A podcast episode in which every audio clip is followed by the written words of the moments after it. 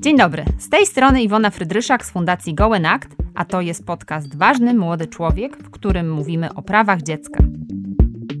Każda i każdy z nas ma wpływ na poszanowanie lub łamanie praw dzieci żyjących na całym świecie. I właśnie o tym rozmawiamy z ekspertami i ekspertkami w tym temacie. Podcast jest częścią projektu finansowanego przez Islandię, Liechtenstein i Norwegię z funduszu EOG w ramach programu Aktywni Obywatele Fundusz Regionalny. Dzień dobry, witamy w podcaście Ważny Młody Człowiek i dzisiaj trochę taki meta, meta temat, bo będziemy rozmawiać o wizerunku i o języku, a moją gościnią jest Wiktoria Konwent. Cześć. Cześć, dziękuję za zaproszenie. Wiktoria jest e, aktywistką, edukatorką, e, graficzką i artystką. I mówiąc o języku i wizerunku i o Twoim e, doświadczeniu, o, o, o tym, czym się zajmujesz, no to można powiedzieć, e, zadać takie pytanie, czy w ogóle istnieje język, który może opisać dzisiejszą e, rzeczywistość, bo Ty też zajmujesz się sztuką. Myślę, że taki język jest czymś, co możemy stworzyć też przy udziale osób, do których chcemy skierować konkretną wiadomość, albo o których chcemy opowiedzieć w naszych wiadomościach czy w naszych interwencjach artystycznych.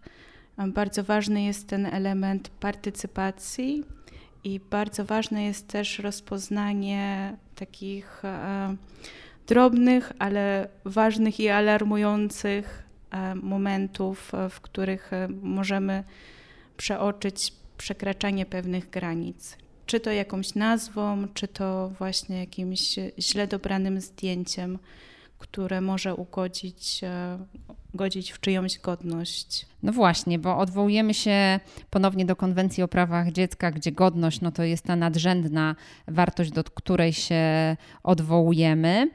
E, I, I ty też prowadzisz e, e, szkolenia, warsztaty właśnie z zakresu etycznej fotografii, etycznego wizerunku dzieci. Więc powiedz, na czym opierasz te swoje warsztaty? Czy są jakieś takie dokumenty czy rekomendacje, do których możemy się odnieść? Dysponujemy świetnymi dokumentami. Jednym z nich jest kodeks dotyczący obrazów i wiadomości.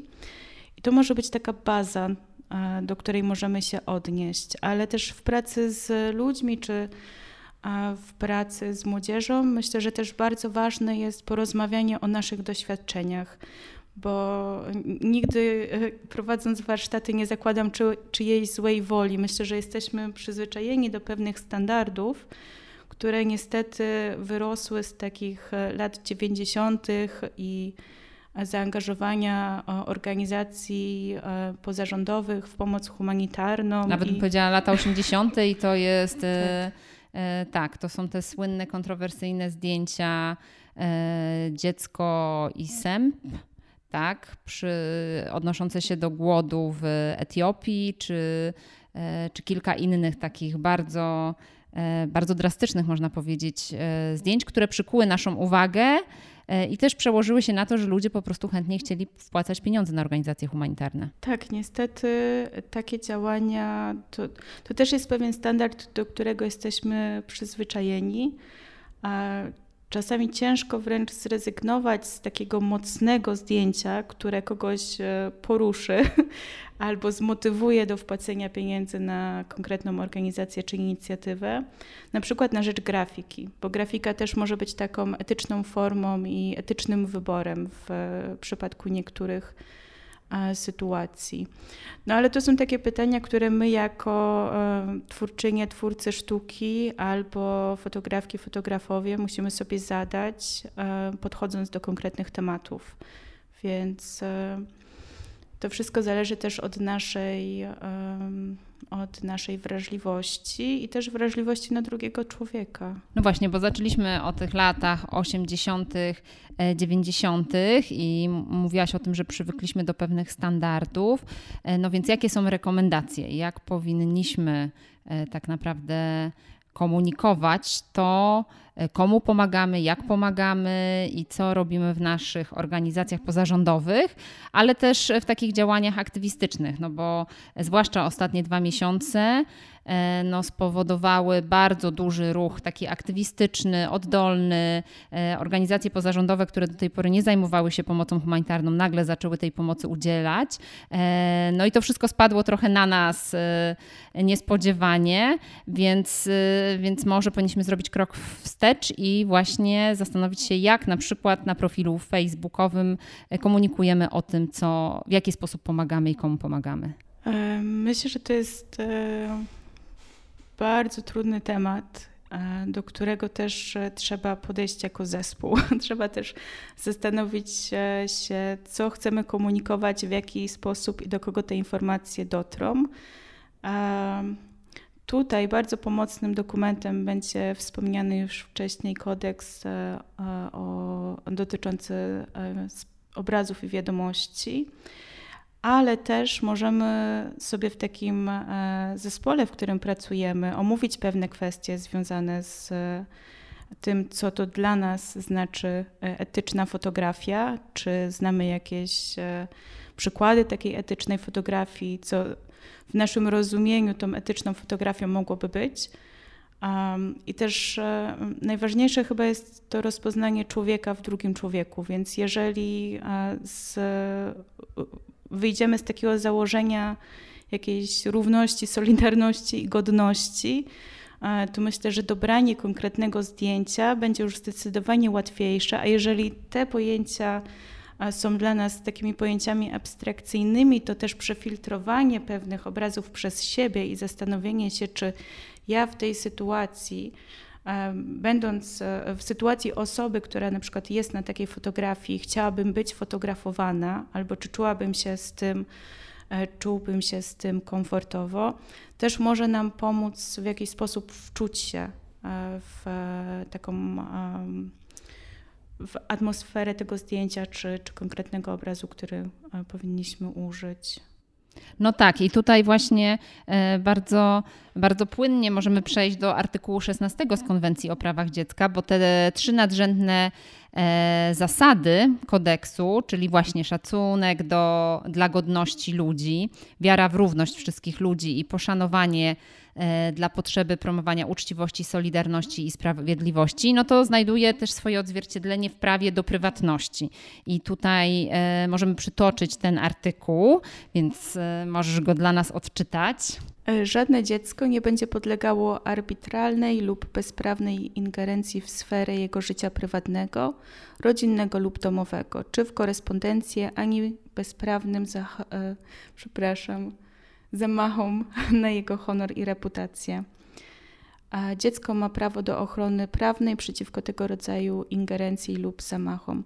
I tutaj bardzo, to też jest takie pojęcie abstrakcyjne, to prawo do prywatności, ale pracując też z dziećmi, które miały doświadczenie migracyjne w Grecji, Czasami byłam świadkinią takich sytuacji, kiedy osobom wydawało się, że mogą pozwolić sobie na zrobienie zdjęcia, nie pytając dzieci, nie pytając rodziców, czy to w miejscu, w którym dzieci przebywały, czy bawiły się, czy czy wręcz mieszkały. I, I, są to takie zachowania, które gdyby dotyczyły naszych dzieci czy dzieci naszych znajomych, uznalibyśmy za alarmujące. A w niektórych sytuacjach pozwalamy sobie na bardzo luźne wyłączenie pewnych e, znaków ostrzegawczych czy barier, które mamy przed, przed zrobieniem takiego zdjęcia, czy e, stworzeniem nawet jakiegoś e, chwytającego za serce posta na Facebooku. E, no właśnie, bo wracając do kodeksu, no to powiedziałyśmy o tych trzech głównych zasadach i teraz to prawo do e, prywatności też, e, też pojawia się tak naprawdę już w konkretnych zasadach, o których mówi kodeks. Więc może przejdźmy krok po kroku, jakie mamy, jakie mamy te zasady w kodeksie w kodeksie mamy wypisanych kilka zasad. One powinny stanowić taką podstawę dotyczącą wyboru wiadomości i obrazów. Jeden z podpunktów mówi o dokonywaniu wyboru obrazów i wiadomości z zachowaniem poszanowania równości, solidarności i sprawiedliwości. I tutaj to też mogą być takie pojęcia abstrakcyjne, ale istnieją e, świetne dokumenty, e, też w języku polskim, e, które dokładnie opisują nam, co ta równość, solidarność i sprawiedliwość może znaczyć. A sprawiedliwość może się na przykład wiązać z pełnym podpisem, którego użyjemy pod zdjęciem. Możemy przedstawić pewną sytuację, dając tylko szczątkowy opis, który w zupełnie inny sposób będzie ją prezentował. A taki pełen podpis e, z uwzględnieniem na przykład, e, tutaj wchodzi nam poszanowanie równości, e, imienia i nazwiska, bądź wieku, bądź określeniem płci osoby, która znajduje się na tym zdjęciu. Już trochę zmienia perspektywę i też mm, pozwala nam na zobaczenie w tej osobie fotografowanej kogoś, kto ma własną podmiotowość. Następnym punktem jest prawdziwe przedstawienie wszelkich e, obrazów i sytuacji. I tutaj to są e, bardzo różne sytuacje, całe spektrum różnych sytuacji.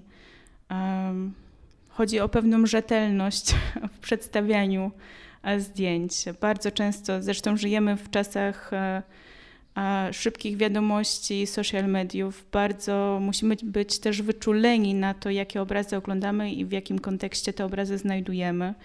Bardzo często pojawiają się obrazy na przykład z 2012 czy lat późniejszych z Syrii, które obrazują zupełnie inne sytuacje, są, bądź są wykorzystane w zupełnie innych artykułach niż te, o których e, powinny mówić. E, więc tutaj też musimy w, w sobie, jako w odbiorcy, e, wyrobić pewną, mm, pewną umiejętność sprawdzania tego, czy to zdjęcie jest zdjęciem, które w sposób prawdziwy przedstawia opisaną sytuację. No i tu z pomocą idą też nam e, duże agencje prasowe, bo czy Reuters, czy francuska agencja prasowa mają ta, takie swoje strony e, fact-checkings, czyli sprawdzające fakty i też no ja pamiętam, że na początku e, wojny w Ukrainie e, po 24 bardzo szybko w internecie pojawiło się takie zdjęcie ukraińskich dzieci salutujących y, ukraińskiej armii. E, no i z jednej strony to było bardzo kontrowersyjne, no bo właśnie e, pokazywanie dzieci w sytuacji militarnej już w jakiś sposób e, jest niewłaściwe, bo promuje pewną postawę antypokojową tak naprawdę, a z drugiej strony się okazało, że to tak naprawdę nie jest zdjęcie zrobione w lutym 2022 roku, tylko tak naprawdę kilka dobrych lat wcześniej i były to ustawiane zdjęcia przez właśnie artystę, fotografa z Ukrainy, więc tutaj ta czujność właśnie, o której mówisz i ten nawyk, no to to jest myślę, że obowiązek każdego i każdej z nas. Tak, jest to coś e, bardzo ważnego szczególnie w dzisiejszych czasach, gdzie ten dostęp do informacji z jednej strony jest e, bardzo łatwy i szybki, a z drugiej strony też jesteśmy e, zalewani wielką ilością różnych informacji i obrazów, więc tak, musimy wyrobić w sobie pewną czujność. A kolejnym punktem jest unikanie obrazów i wiadomości mogących szerzyć stereotypy wywoływać sensacje lub dyskryminować ludzi, sytuacje czy miejsca.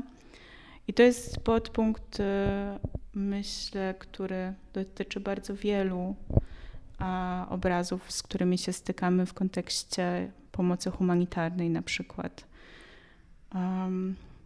Myślę, że większość, dla większości organizacji jest to jednak wybór pomiędzy byciem bardziej rozpoznawalnym, a Mm, docieraniem do konkretnych osób, które mają już e, wyrobione pewne e, standardy etyczne, ale to też jest ten, e, ten standard, do którego my jesteśmy przyzwyczajeni i widzę taką tendencję do coraz większej uważności w tym temacie i do coraz większej też uważności odbiorców, odbiorczeń w tym temacie. No chociażby te wspomniane lata 90., yy, zwłaszcza w krajach zachodnich czy globalnej północy, no to, to był zalew. Yy, takimi zdjęciami właśnie przedstawiającymi smutne, głodujące dzieci. E, również na przykład ze strony UNICEF-u, który jednak już od e, wielu lat przedstawia oczywiście dziecko, ale jednak e, już powiedzmy z neutralną z neutralnym nastawieniem, miną, więc to już nie jest takie smutne, głodujące dziecko, jak było to w latach 90. Tak, są też bardzo ciekawe badania pokazujące, że to zdjęcie smutnego dziecka, czy zdjęcie neutralnego dziecka, czy też zdjęcie uśmiechniętego dziecka odbieramy w sumie w taki sam sposób, więc to, to są bardzo ważne tematy i bardzo często możemy się ciągle natknąć w różnych kampaniach na twarze bezimiennych dzieci, które mają, or, mają obrazować pewną sytuację czy, czy problem. Um, tak, to, to jest coś, myślę, co powoli się zmienia, ale ta zmiana jest jednak a, troszkę za wolna. Najważniejsze to też e, w tej sytuacji, najważniejsze są też podpisy. Tutaj też e, kontekst wykorzystania danego zdjęcia, bo jeżeli wykorzystujemy pewne zdjęcie i potem to zdjęcie jest połączone z jakąś historią dotyczącą tego konkretnego dziecka i to konkretne dziecko jest, e, jest przedstawione jako samodzielne, E, dziecko z własną podmiotowością, a projekt powstał w sposób e, etyczny, też z poszanowaniem godności dziecka. Myślę, że e, myślę, że takie projekty mają wyjątkową wartość i też w pewien sposób ustanawiają nowe standardy. I takie projekty można znaleźć. Są świetne fotografki, fotografowie, którzy współpracują. Ja akurat znam małe e, organizacje i e, organizacje pozarządowe, które takie projekty robią. One cieszą się czasami, mam wrażenie, mniejszą popularnością, ale istnieją w sieci, można je znaleźć i e, naprawdę są rewelacyjne, więc też bardzo polecam. Jeśli chodzi o sensacje, to na przykład Karol Grygoruk, pamiętam, że, że na początku też e, gorąco polecam rozmowę, którą przeprowadziliśmy w lutym z Karolem.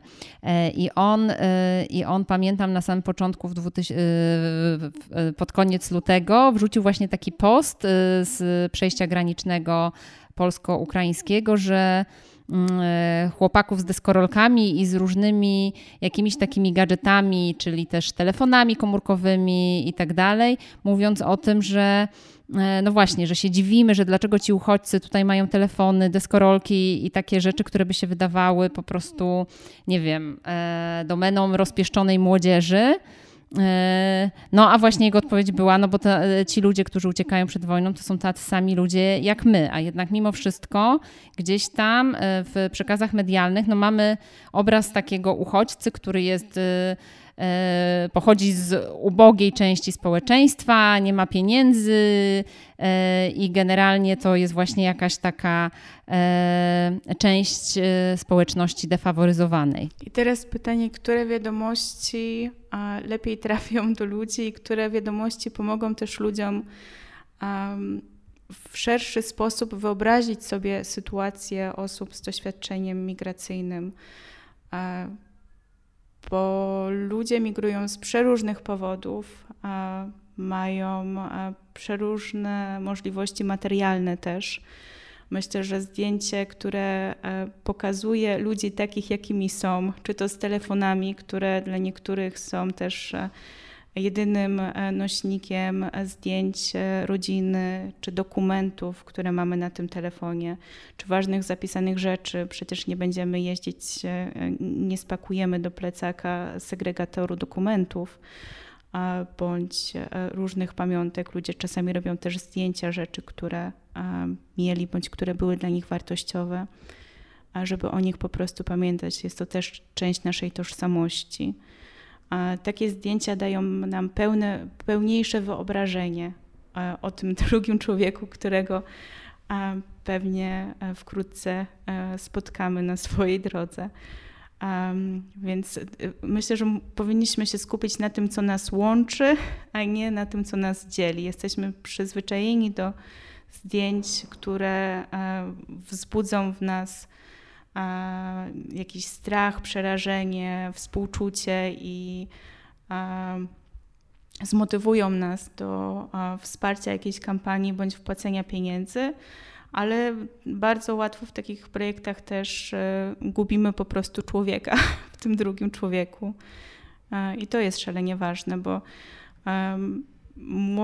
młode osoby z doświadczeniem migracji bardzo często mają takie same zainteresowania jak e, dzieci z kraju, z którego akurat my pochodzimy, bądź nasze dzieci, więc to skupienie się na tym, co nas łączy, jest e, też e, bardzo ważną wartością i pomaga w przyszłości też nam lepiej zintegrować się z osobami, które przybywają do naszych miast czy naszego kraju. No i właśnie tutaj mamy ten kolejny punkt, y, czyli przede wszystkim zagwarantować, że osoby, których sytuację przedstawiamy, ma, przedstawiamy, mają możliwość opowiedzenia o swojej historii osobiście, tak? To też już trochę tutaj podkreślałaś, ale to też wybrzmiewa jako osobny punkt w kodeksie. E, natomiast to, co jest bardzo ważne, e, zresztą no wszystkie te punkty są ważne, to punkt kolejny, czyli ustalić i zanotować, czy osoby, e, które przedstawiamy, zgadzają się na ujawnienie ich personaliów i twarzy i zawsze postępować zgodnie z ich życzeniem. I to czasami tak naprawdę jest kwestia też życia i śmierci dla tych osób, prawda? Tak, oczywiście. Są osoby, które z jakiegoś powodu uciekają, są osoby, które uciekają na przykład z powodu prześladowań politycznych i takie udostępnienie zdjęcia w sieci czy na social mediach może mieć dla nich e, naprawdę daleko idące konsekwencje, więc e, tutaj nawet zdjęcia dzieci to też można wyczuć w trakcie pracy z ludźmi. Bardzo jasno trzeba zapytać o zgodę i też czasami Musimy też sobie zdać sprawę z tego, że fotografki, fotografowie czy osoby, które będą tworzyć różne obrazy albo pisać o różnych kwestiach, są w, pewny, w pewien sposób w, w takiej pozycji władzy. Więc e, w pracy z ludźmi musimy też umieć wyczuć różne rzeczy. Może ktoś nie będzie w stanie nam wprost odmówić, bo myśli, że to uczestniczenie w danym projekcie będzie w jakiś sposób e, pomocne bądź e, w jakiś sposób jest oczekujemy tego, że dana osoba w tym projekcie wystąpi, ale musimy w sobie włączyć tą wrażliwość, o której E, ciągle mówię i też umieć przewidzieć pewne sytuacje. E, nawet jeżeli e, mamy rodzinę, która sama nie jest świadoma tego, że dane zdjęcie, które potem pojawi się w sieci, będzie dla niej stanowiło zagrożenie, my, jako osoby tworzące wiadomości bądź obrazy, musimy być w stanie różne sytuacje w różnych kontekstach przewidzieć. Więc to też jest nasza, kwestia naszego przygotowania do uczestniczenia w jakimś projekcie bądź do tworzenia danego projektu. I ta odpowiedzialność spoczywa na nas.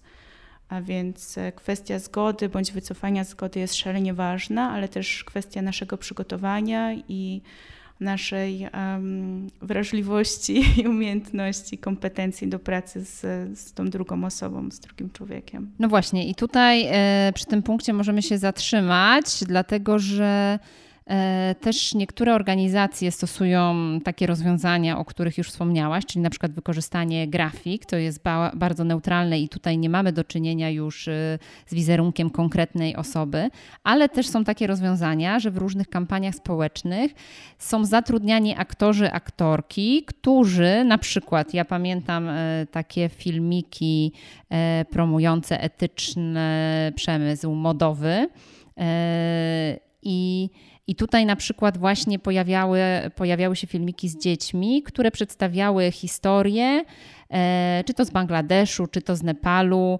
e, z, z fabryk, w których właśnie produkowane są ubrania. Oczywiście fabryk, w których ta praca jest e, poniżej jakichkolwiek standardów zatrudnienia, gdzie mamy też do czynienia z pracą dzieci.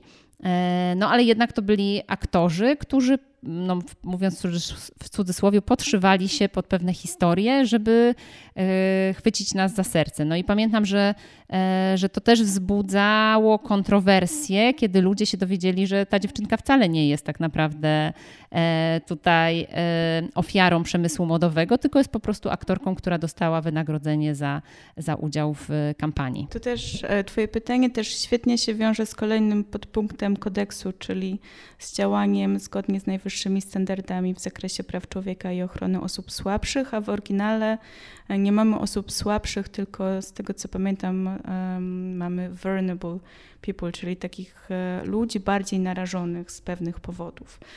Um, tak, to są też rzeczy, które musimy umieć e, przewidzieć, ale musimy też umieć się rozeznać w konkretnym kontekście.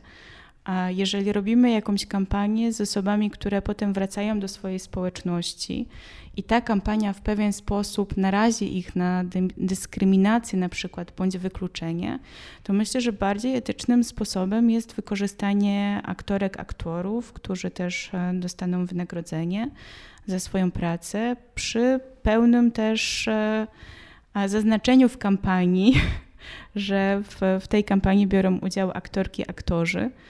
Um, takie kampanie chyba robili też, e, robiła organizacja Friends International, gdzie było wiadomo, że e, te zdjęcia są w pewien sposób e, wyreżyserowane i w pewien sposób ustawione. Więc to, to też jest kwestia, kwestia wybrania pewnej taktyki, która będzie pasować danej organizacji, ale e, to, co jest najważniejsze, to też um, pisanie w sposób taki bardzo klarowny i przejrzysty o tym, że te konkretne zdjęcia nie są zdjęciami rzeczywistymi, że w tych zdjęciach zostali wykorzystani aktorzy, aktorki, czyli kwestia też podpisu. To się wiązało z wcześniejszym punktem, czyli z e, rzetelnym przedstawianiem e, danych sytuacji. I ostatni punkt, tutaj e, trochę zataczamy koło i też wspaniale, że podkreślone są tutaj prawa dziecka, no bo punkt ten mówi o tym, by działać zgodnie z najwyższymi standardami w zakresie praw dziecka, zgodnie z zapisami konwencji praw dziecka, ponieważ to właśnie dzieci są najczęściej przedstawiane. Tak, bardzo e, podobało mi się zawsze to podkreślenie, że to właśnie dzieci są najczęściej przedstawiane, bo tutaj też e, na przykład w, w kontekście uzyskania zgody warto też postawić te dzieci na pierwszym miejscu i poza zgodą od rodziców uzyskać też zgodę od samych dzieci, które czasami mogą mieć odmienne zdanie niż e, ich rodzice bądź opiekunowie prawni. Omówiłyśmy te zasady, które w większości no, skierowane są do osób, które pracują w organizacjach. E, pozarządowych, y, humanitarnych czy rozwojowych, ale generalnie no, pracują, e, pracują z dziećmi między innymi. Natomiast ty również w Fundacji Act prowadziłaś, opiekowałaś się kampanią Podróże a prawa dziecka. Gdybyś mogła w takim e, skrócie przedstawić, na co powinniśmy zwracać uwagę, my, osoby, które wybieramy się w jakąś podróż, niekoniecznie pracujemy w organizacji pozarządowej, żeby szanować godność dzieci. Ogólnie uważam, że te zasady, które e, omówiłyśmy w kontekście organizacji pozarządowych, e, dotykają każdego z nas. Więc jako osoby prywatne też wrzucamy pewne informacje, czy to na nasze social media, czy pewne informacje powielamy więc e, to są z jednej strony standardy, które powinny być wprowadzone przez organizacje pozarządowe, ale też my jako e, odbiorcy różnych wiadomości i obrazów e, możemy się, możemy poszerzyć naszą wiedzę o takie ogólne zasady etyczne. Ale wiadomo, że właśnie też były badania, że jeżeli wrzucę zdjęcie z dzieckiem z kraju globalnego południa, no to mam 30 razy więcej lajków niż gdy wrzucę swoje zdjęcie z palmą. Tak, albo z kotem. Albo osioł. Ale to też jest kwestia, kwestia naszego bycia, naszej etyczności. Nie wiem, czy takie słowo istnieje. I o tym też mówi świetna kampa kampania e, Radiate, e, która przedstawiała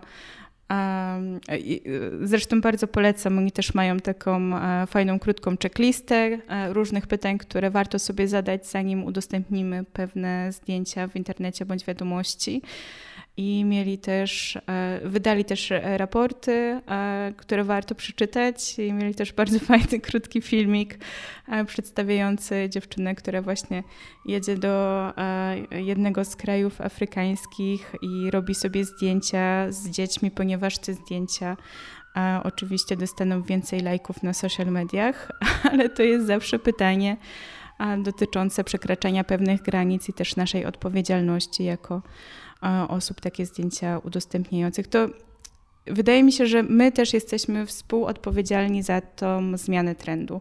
Jeżeli my jako odbiorcy też nie będziemy bardziej krytyczni, to te standardy będą tymi standardami z lat 80., 90., które są bardziej popularne, ale widać pewien trend. Mam nadzieję, że to jest zauważalne trend, e, e, który powinien być nowym, obowiązującym standardem, czyli to postawienie osób, o których e, mówimy, piszemy, które fotografujemy, jednak na tej najważniejszej pozycji traktowanie ich w sposób godny, równy, sprawiedliwy i solidarny, tak jak o tym mówił kodeks. No tak, i właśnie to, mm, to przekładanie to tego jakby posiadanie tych jednych standardów, no bo jeżeli ja tu z Polski, z Wrocławia pojadę do szkoły w Pradze, to raczej nie będę się obfotografowywać z każdym czeskim dzieckiem.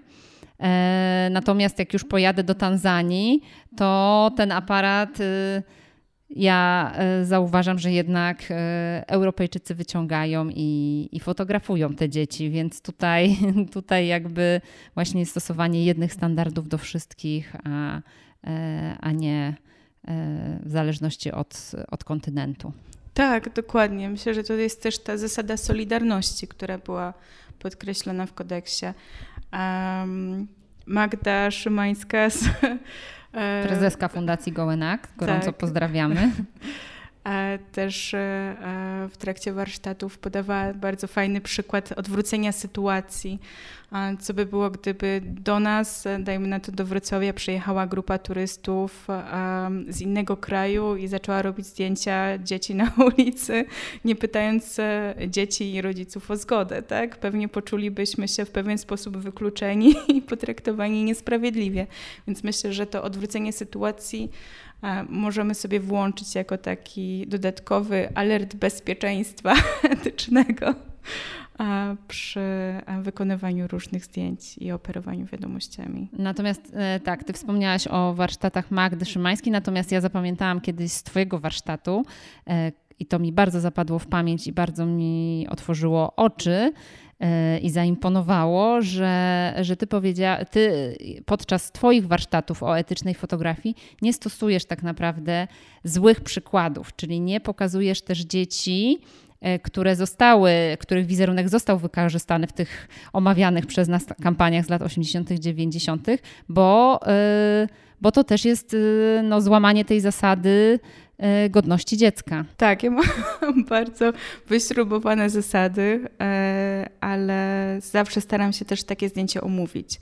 Jeżeli ktoś, to też jest kwestia przekraczania czyichś granic, bo mm, też osoby, które przychodzą na warsztaty, mogą się poczuć w pewien sposób wystawione na działanie takiego zdjęcia i może to zdjęcie też w jakiś sposób przekroczyć ich granice, więc myślę, że tutaj taką bardziej etyczną formą jest omówienie danego zdjęcia niż e, po prostu pokazanie uczestnikom e, warsztatów e, zdjęcia. Niektórzy też stosują taką metodę, że informują o tym, że dane zdjęcie, które zaraz pokażą, będzie bardziej drastyczne ale mm, ja mam, to jest też taki mój wewnętrzny opór. I wolę tego zdjęcia nie wykorzystać, tylko o nim powiedzieć, niż e, też powielić je dalej w formie warsztatów. Bo czy zostanie ono powielone w prasie, czy w social mediach, czy potem ja, e, mówiąc o etycznej fotografii, powielę je w, w trakcie moich warsztatów, to myślę, że jest to podobne działanie. A jak jest z językiem, żeby, żeby dbać o godność y, osób, o których mówimy?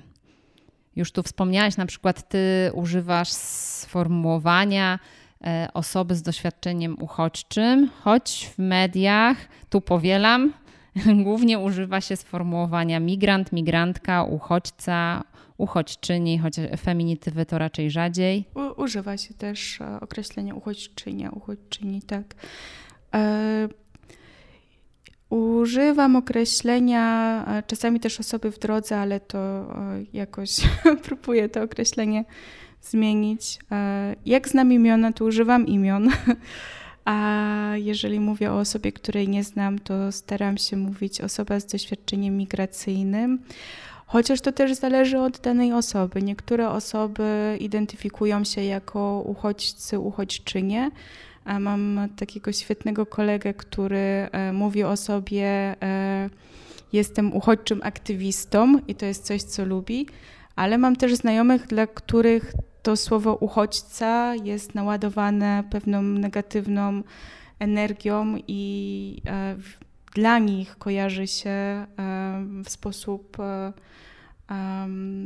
smutny i w jakiś sposób ich dookreśla i woleliby być nazywani inaczej. Więc to też zależy od osób, o których mówimy i um, tak, myślę, że, że to, to są kwestie nazwy, to są kwestie, które zawsze można dostosować. Wiadomo, że ja też mam inne możliwości, na przykład w pracy nad projektem artystycznym, bo mam zupełnie inny kontakt z ludźmi a dziennikarz czy dziennikarka pisząc artykuł będzie, będą mieli pewne ograniczenia tak, dotyczące tych e, konkretnych terminów, które można użyć. E, więc to, to wszystko trzeba wyczuć, ale są, są na pewno terminy, których albo zestawienia słów, których warto unikać. I tutaj też mamy świetne opracowania dostępne też w języku polskim jest e, bardzo dobra strona Uchodźcy Info, na której możemy znaleźć e, mity i fakty, konkretne definicje, które wiążą się też z, z, ze statusem prawnym danych osób i formami ochrony, które E, je obejmują, więc e, o tym wszystkim możemy doczytać. A to, jak będziemy mówić o tej drugiej osobie, myślę, że to też e, zależy od tej wrażliwości, o której ciągle mówię. A też musimy się, musimy zrozumieć taką bardzo prostą rzecz, że w tym momencie mówiąc uchodźcy o dużej grupie osób z Ukrainy, które jeszcze e, kilka miesięcy temu miały swoje imiona, nazwiska i pracę, to też wrzucamy do jednego wielkiego worka ludzi, którzy mają własną podmiotowość, którzy są różni, którzy mają inne marzenia i to w jakiś sposób pozwala nam myśleć od razu o pewnej kategorii osób w pewien sposób. Więc myślę, że ten indywidualizm też jest bardzo ważny i on też um, pomaga nam po prostu tą drugą osobę lepiej zrozumieć i traktować w sposób godny. Tak, a mówimy z Wrocławia, czyli miasta, w którym 100% e, mieszkańców stało się uchodźcami, musiało opuścić to miasto i 100% y, nowych mieszkańców przybyło e, właśnie tutaj. E, dziękuję bardzo. Moją rozmówczynią dzisiaj była Wiktoria Konwent. E, Dziękuję. Dziękuję bardzo. Wysłuchali Państwo podcastu realizowanego przez Fundację Goen Act. Prowadzimy w niej działania z zakresu praw dziecka, edukacji dla pokoju i integracji społecznej. Serdecznie zachęcamy do wsparcia nas na Patronite oraz do zakupu w naszym internetowym sklepie charytatywnym na dobrą sprawę.